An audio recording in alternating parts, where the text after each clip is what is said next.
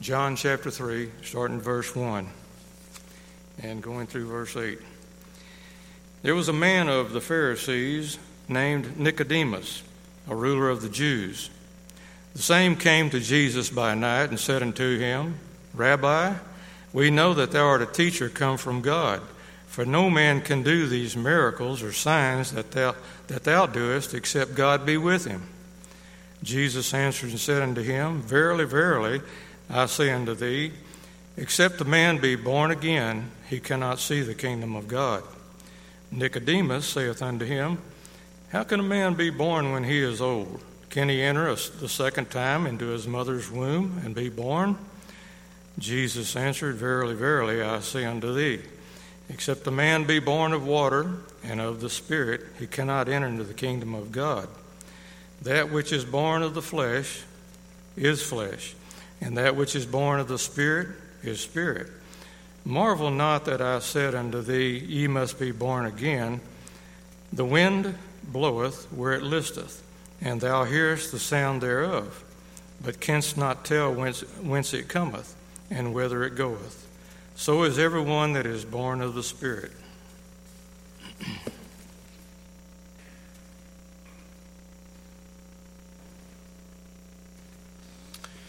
Good morning to everyone. It is great to be here, and I'm thankful that the Lord has given us the opportunity to worship again today.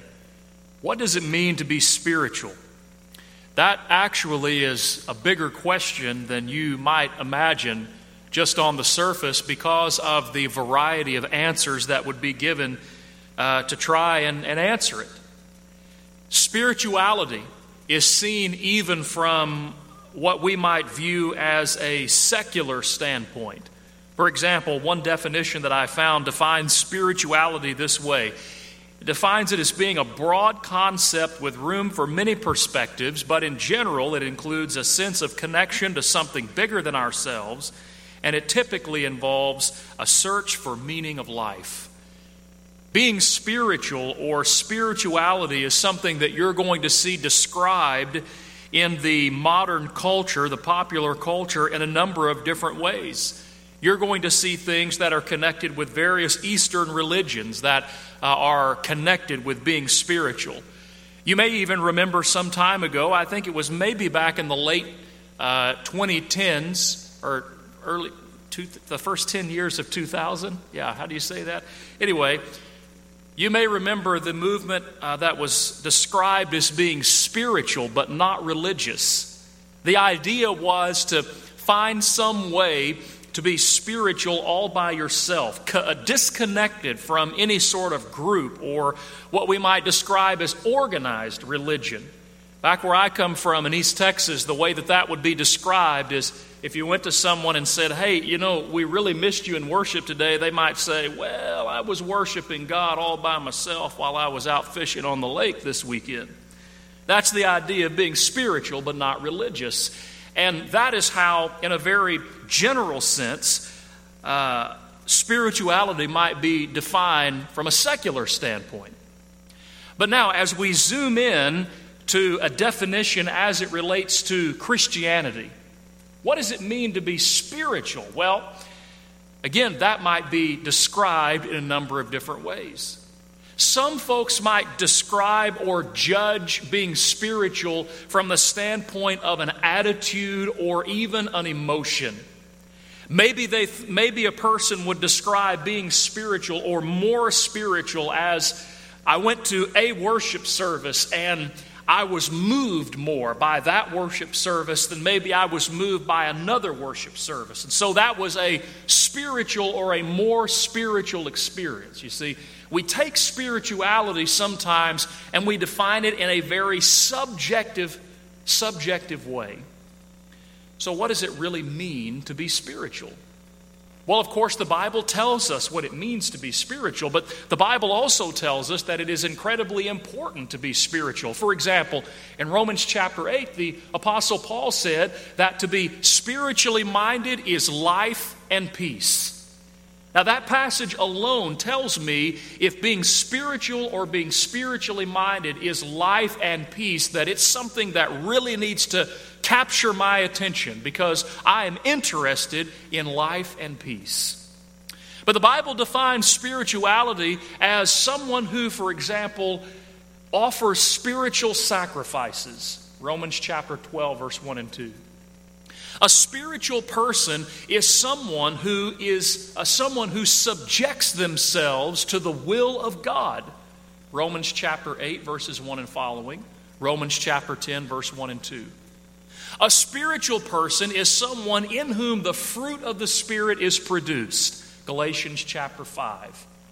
Now, I hope as uh, time will allow in the uh, Sundays to come that the Lord will provide us an opportunity to look at all of these different uh, texts and passages that have to do with being spiritual. But this morning, here's what we want to think about spirituality or being a spiritual person, just like everything else, has a beginning. We might say that as New Testament Christians, our desire on a daily basis is to be more spiritual. But to be more spiritual on a daily basis obviously implies that it has to begin somewhere. And indeed it does. I hope that you have your Bibles open to John chapter 3 this morning. And if you don't, yet I encourage you to do so because this passage will tell us that being spiritual means a spiritual birth. That's the beginning point. If I'm going to be a spiritual or a spiritually minded person, if I'm going to know what it is to be engaged in true spirituality, that begins with a spiritual birth. And that's what's being described in John chapter 3 in this conversation that unfolds between Jesus and Nicodemus. I want you to notice with me, first of all, that Jesus tells Nicodemus, Jesus says in verse number three, Most assuredly I say to you, unless one is born again, he cannot see the kingdom of God. Let's focus in on that passage first. Unless one is born again, he cannot see the kingdom of God. Now, here's where we get our language about a birth. He's talking about being born again. It's a rebirth or a second birth, if you will. It's a spiritual birth. But what does that mean? You must be born again. Well, the Bible has another word that it uses to describe the process or the concept of being born again, and that word is conversion. The word is conversion. The word conversion, or the idea of being converted, basically means to turn. It means to turn, or it means to change. So the Bible will talk about repentance. Repent and be converted. Acts chapter 3 and verse number 19. Repentance, literally defined, is a change of mind that leads to a change of action. Repent, Peter said in Acts 3:19, or change and be converted, meaning literally repent or change and turn. Well, turn from what to what? Turn from darkness to light turn from walking in a way of sin or living our lives for sin to walking in, in light or living our lives for righteousness. Listen to Acts 14 and verse 15. The Apostle Paul made this statement. He said, Men, why are you doing uh, these things? We also are men with you of the same nature as you, and we preach, listen to this, that you should turn from these useless things to the living God who made heaven and earth and sea and all that is therein. Turn from these useless things. What is he talking about? He's talking about idolatry. He's saying to these folks, listen, the, the will of God is that you turn away from idols and you walk toward the living God. Listen to 1 Thessalonians chapter 1. 1 Thessalonians chapter 1 verses 7 to 10 another passage where the apostle Paul talks about conversion these passages will help us to have an idea of what it means to turn. He says in verse number 9, For they themselves, he's talking about those in Macedonia, they themselves declare concerning us what manner of entry we had to you. And listen to this how you turn to God from idols to serve the living and true God, and to wait for his Son from heaven, whom he raised from the dead, even Jesus, who delivers us from the wrath to come. So, in these two passages, what have we learned? What, how do these two passages describe conversion or describe turning? They define it as turning away from idolatry, or literally that which is not God. Idolatry can be anything. In this particular day and age of which we're reading in the Bible, of course, we recognize that idolatry was a carved piece of stone or carved wood into some shape, some statue, if you will, some image. And men worship those things. That was idolatry. But you remember Colossians 3 5 tells us that covetousness is idolatry. So, idolatry, generally speaking, can basically be anything that is not God, but people make it God. So, conversion or turning means turn away from that which is not God to God. But let's look at another passage. Look at 1 Corinthians chapter 6. And Paul's going to be even more specific. What does it mean in a more specific way for a person to be converted or to turn? Look at 1 Corinthians 6. Let's read together beginning in verse 9. 1 Corinthians 6, beginning in verse 9. Listen to what Paul says. He says, Do you not know that the unrighteous will not inherit the kingdom of God? Do not be deceived. Neither fornicators, nor idolaters, nor adulterers, nor homosexuals, nor sodomites, nor thieves, nor covetous, nor drunkards, nor revilers, nor extortioners will inherit the kingdom of God, and such were some of you. This is a, this is a perfect passage to define what repentance and what conversion is all about. Notice in verse 9 and 10, the Apostle Paul mentions a number of different sinful lifestyles.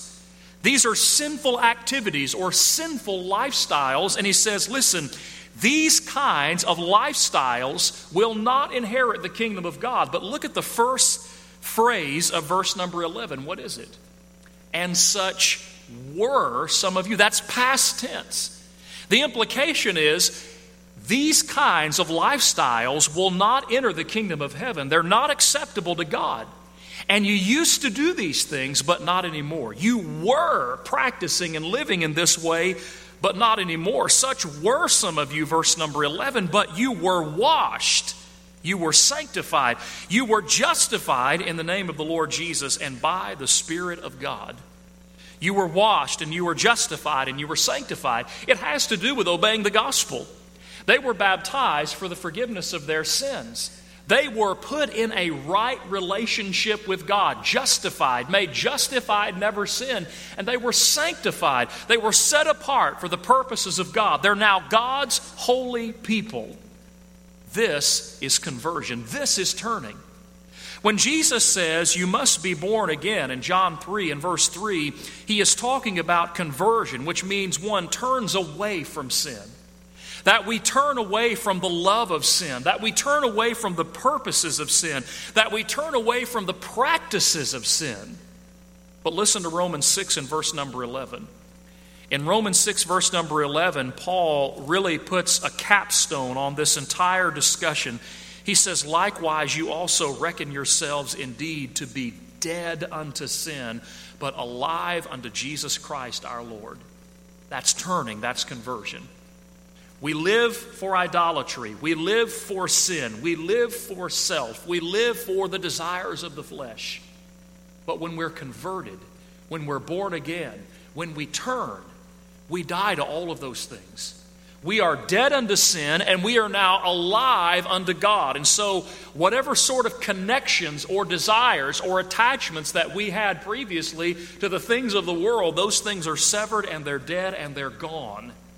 It's a turning from darkness to light, it's conversion. All right, go back to John chapter 3. Jesus states the fact in verse 3 you must be born again. No one can enter into the kingdom of heaven unless he's born again. That's what Jesus says.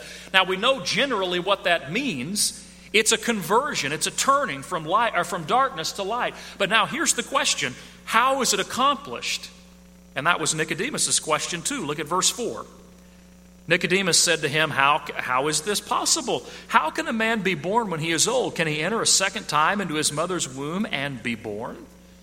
Nicodemus is thinking physically, he's thinking on a physical plane here. Jesus is talking about being born again, and Nicodemus is thinking about physical birth. And he's saying that's impossible. Once you're born and you grow up to be an adult, you can't You can't go back and start the process all over again. Well, Jesus is not talking about a physical birth. Look at verse 5. Jesus is talking about a spiritual birth. Jesus says, Most assuredly, I say to you, unless one is born of water and of the Spirit, notice the language, he cannot enter the kingdom of heaven. Now, I want you to notice in verse 5 that Jesus is not making a suggestion, and Jesus is not offering one of a multitude of possibilities. Jesus is saying there is one and only one way that a person can enter into the kingdom of heaven, and that is being born of the water and the Spirit. That's the only way that it's possible. Well, what does it mean to be born of the water and the Spirit? Let's break it down and look at it in, in, in its two parts. First of all, Jesus says you have to be born of the water. Well, what water is he talking about? Well, he's talking about the water of baptism. Write down these passages in your Bible or on your notes. Do you know that by the time Jesus has this conversation, that John the Baptizer, according to Mark chapter 1, verses 8 to 10, and John chapter 3, verse 23, John the Baptist has already been baptizing, immersing in water. Mark 1, 8 to 10, and John 3 and verse 23. Water was part, uh, immersion in water was part of the work that God sent John to do. But then notice in your Bibles, Acts chapter 8, verse 36 to 39. In Acts chapter 8, verses 36 to 39, we have the conversion of the Ethiopian eunuch and you remember that the Bible tells us that Philip joined to the chariot of the Ethiopian eunuch, and he asked him what he was reading and if he could understand it. And the eunuch said, Well, how can I unless someone help me? And so the Bible tells us that beginning at the passage that he was reading from Isaiah 53, that Philip preached unto him Jesus. And then when they came unto water, the eunuch said, See, here's water. What's keeping me from being baptized? Notice the connection water and baptism. Notice also the immediate nature of the request. It wasn't, let me wait till I get home to Ethiopia. It's, look, here it is. Let's stop right now. What's keeping us from stopping right now and taking care of this? And so the Bible tells us that both Philip and the eunuch went down into the water, and, and Philip baptized him baptism in water, immersion in water, that was part not only of what John the Baptizer was doing, but that's also included in what the apostles and what the early church was doing. Read the other conversion accounts in the book of Acts. How about Acts 10 and verse 47? Remember that Cornelius calls for Peter to come to his house because that's what God told him to do. And when Peter arrived and began having a discussion with uh, Cornelius, and then uh, uh, the Holy Spirit came upon Cornelius and his household. And, and Peter's question in Acts 10, verse 47 is this What is hindering or what keeps these or forbids these from being what? Baptized, from being immersed in water. 1 Peter chapter 3 and verse 20 and 21 is a very important passage. We're talking about being born of water. What does it mean to be born of water? Well, it's talking about being baptized in water. Listen to what 1 Peter 3 20 and 21 says. It says, um, Who formerly were disobedient when once the divine long suffering waited in the days of Noah while the ark was being prepared, in, in which a few, that is, eight souls, were saved. How were they saved? They were saved through water. There is also an antitype which now saves us baptism. Not the removal of the filth of the flesh, but the answer of a good conscience toward God through the resurrection of Jesus Christ. Notice the language. Peter says, when we talk about baptism, he says, first of all, it's not the removal of the filth of the flesh. Keep in mind that, as Matt mentioned in Bible class this morning, particularly in the Jewish, uh, in the, the uh, amongst the children of Israel, the, the nation of Israel, that baptism, ritual baptism, was something that had been practiced for a long, long time. But Peter wants these folks to understand, and us too, that when we talk about baptism, we're not talking about just some ritual. We're not talking about taking a bath, even where we wash the dirt off of our flesh. No, no, it's more than that. He says it's the appealing or the answer of a good conscience toward God but most importantly, what does he say about its power at the beginning of the verse? He says, There is an antitype which now saves us. Notice the language, which now saves us. And he says it's baptism. He says baptism saves us. Being born of the water is a reference simply to being immersed in water, to being baptized. Acts 2, verse 38 says that it's for the forgiveness of our sin.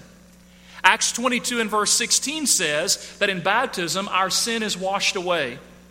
Colossians 3, excuse me, 2 and verse 12 says that in baptism we are uh, buried with Christ in baptism and also raised with him through the working or through the operation of God. Baptism saves us, 1 Peter 3 and verse 21. It's absolutely essential. There's no question about it. And the New Testament, the Bible itself, it is not ambiguous on this point. To be born of water is to be baptized, to be immersed for the forgiveness of our sins. But now, what's the second part? Jesus said to be born again, you have to be born of the water, but he says you also have to be born of the Spirit. What's that all about? Well, here's the answer he is telling us that the Spirit is instrumental in producing this new birth that he's describing. But how does that happen? Well, in order to answer that question, let's remind ourselves of a few points or a few items about the role of the Spirit. Would you look at John 14 for a moment? John 14 and verse 23. I want to look at two passages from this context in John 14 through 16 and then uh, add some things to it. Now, as we read these passages, I want you to ask this question in your mind. The question is this What is Jesus saying that the responsibility or the job of the Spirit would be? What is the Spirit's job? Listen to John 14 23. Jesus is speaking to the apostles, and he says this If anyone loves me, uh, excuse me, uh, if anyone loves me, uh, he will, uh, I'm sorry, we need to read verse 26. I keep saying 23, but it's 26. But the Helper, the Holy Spirit, when the Father will send, uh, who the Father will send in my name, listen to this, he will teach you all things, and he will bring to your remembrance all things that I have said to you. Now, remember our question what is the role of the Spirit? How is Jesus describing his job? Jesus says to the 12 apostles, Here's his job. He will teach you and he will bring to your remembrance the things that I have said to you. Okay, now look at John uh, chapter 16 and verse 8. John chapter 16 and verse 8. What does Jesus say about the Spirit? John 16 and verse 8. He says, When he has come, he will convict the world of sin and of righteousness and of judgment. What's the job of the Spirit? His job, verse 26 of chapter 14, is to teach and bring to the apostles' remembrance the things that they have been taught. His job, John 16 and verse number 8, is to convict the world of sin and of righteousness and of judgment. Now, how does he do it? Look with me in your Bibles to Acts chapter 2 and let's see an example of how the Spirit does exactly what Jesus said the Spirit was going to do. Acts chapter 2, the Bible tells us in the first three verses, uh, first four verses, that the apostles, the same ones whom Jesus was speaking to in John 14, 15, and 16, that they were all assembled together in Jerusalem, and that the Holy Spirit came upon them, and that they began to speak in tongues and the Bible defines tongues in this context as languages which they had never before learned. It's as if I were to stand up and immediately have a perfect, commanding knowledge of French or German or Spanish and be able to speak those languages without ever having studied them before in all my life. That's, that's what speaking in tongues is all about.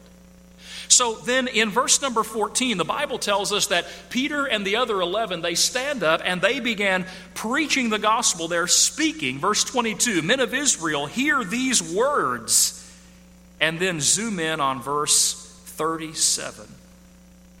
Now, when they heard this, they were cut to the heart. And they said unto Peter and the rest of the apostles, Men and brethren, what shall we do? Now, here's what's happening here. Remember that Jesus said in John 14 and in John 16 that the Spirit's role is going to be to bring to your remembrance and to teach. And his job in John 16 8 is going to be to convict. In Acts chapter 2, the Spirit came upon the 12 apostles. And when they stood up and when they preached the sermon that's recorded for us in the pages of God's Word, they are preaching words not that they invented on their own They are preaching the words that the Holy Spirit inspired them to preach. He gave them those words, if you will. And those words, verse 22, Peter said, Listen to these what? Listen to these words. And in verse 37, they were pricked or cut to the heart when what when they heard, when they heard what? When they heard the words that the Spirit inspired these apostles to preach. So when these folks heard the words that were preached, the Bible tells us that those words pricked their hearts. This is the idea of turning, this is the idea of conversion. Their heart is now pricked, and the Word of God that they heard is producing a change within their heart, within their mind, within their life. And so now they've gone from those who were guilty of crucifying Jesus, as Peter will tell them in this sermon, to those who were saying, What do we need to do to be saved through Jesus? Which is also what Peter told them needed to happen in this sermon. You see, the Holy Spirit's job was to reveal the will of God, the Word of God, and it is the Word of God that produces change within us. Jesus said in John 6, verse 62 and 63, It is the Spirit that gives life, and the words that I speak unto you, they are spirit and they are life. Look at 1 Peter chapter 1 for a moment. In 1 Peter chapter 1, I think we have the best commentary in all of the Bible on John 3 verse 5. 1 Peter chapter 1 verse 22 and following. Listen to what Peter writes. Peter says this, 1 Peter 1 verse 22, since you have been purified, excuse me, since you have purified your souls in obeying the truth through the Spirit. Stop for a moment. Obeying the truth through the Spirit. The idea here is that you have obeyed the truth which the Spirit gave. That's the grammar. You obeyed the truth that came from the Spirit. It's through the Spirit. It's by the Spirit's giving, if you will. Seeing you have purified your souls in obeying the truth through the Spirit, in sincere love of the brethren, love one another with a pure heart, having been born again. Wait a minute. What did Jesus say? You cannot inherit the kingdom of God unless you are what? Unless you are born again, right? John 3, verse 3. How can we be born again? Be born of water and the Spirit. John 3, verse 5. What is Peter saying? Peter is describing the process of being born again. Keep reading. Having been born again, not of corruptible seed, that's physical birth, but of incorruptible, listen to this, through the Word of God which lives and abides forever. What is it, according to 1 Peter 1, verse 23, that produces the birth? It is the Word of God which lives and abides forever. Because all flesh is as grass, and the glory of man is the flower of grass. The grass withers, its flower falls away, but the word of the Lord endures forever. Now, this was the word which by the gospel was preached to you. The job of the Spirit, according to John 14 and John 16, was to reveal the Word of God.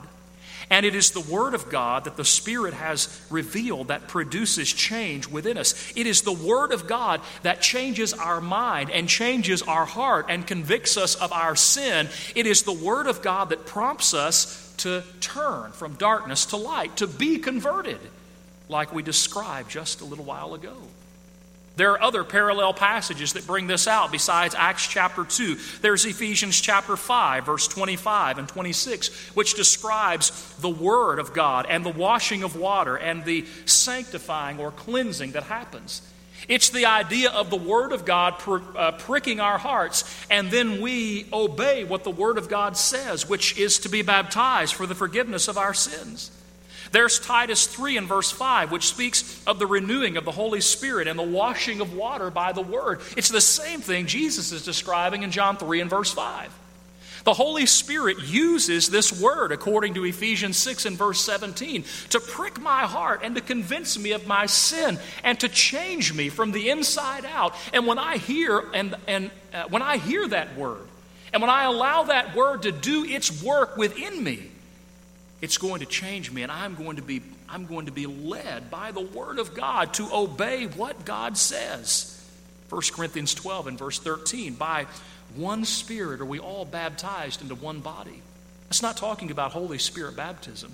That's talking about the fact that the Holy Spirit speaks to me through these words that He's inspired. And in this word that the Spirit has given, He said, Listen, when you recognize that you're in sin and you're separated from God and you have a desire to be uh, united with God, to be forgiven of your sin, then what you have to do is you have to respond to God in obedience and you have to be baptized in water for the forgiveness of your sin. That's what the Spirit teaches me through this word. And so, by the one unified message that the Spirit has produced, we all obey the same words. And if we all obey the same words given by the same Spirit, then we all end up being baptized into the same body. 1 Corinthians 12 and verse 13. So now I want you to notice one more section in John 3, and the lesson will be yours. Jesus says in verse 3 if you want to see the kingdom of God, you have to be born again. That's conversion, that's a turning, it's a rebirth. Then he says, here's how you do it by being uh, by being born again of the water and the Spirit. That's the idea of the Spirit pricking my heart and convicting me of my sin and producing change within me. And then the result of that is my submission to the will of God, and I'm baptized for the forgiveness of my sin. Now, here's a question How is all of this possible? You see how Nicodemus asked that question in verse 9? How can these things be? Now, we don't have the time to look at all of the, all of the information here, but I want you to zoom in. I want you to zoom in on verse uh, number 14. And as Moses lifted up the serpent in the wilderness, even so must the Son of Man be lifted up, that whoever believes in him should not perish, but have eternal life. The reason that this is all possible, the reason why this is the way that God has designed for us to inherit the kingdom of heaven is because Jesus came and Jesus died on the cross and shed his blood for the forgiveness of sins. You know, it's interesting. We can argue all day long with each other and even with God if we dare to do so about the way that uh, the way that salvation is attained. But you know, at the end of the day, there's really no point in arguing because the point that Jesus is making, and also the point that Paul will make in Romans 9 through 11, is look, God is sovereign, God is their creator. This is, the, this is the way that God has designed it to be, and so that's just the way that it is. And I'm a human, so I don't have the right to argue with God and try and debate with Him about some design or some plan that He's made.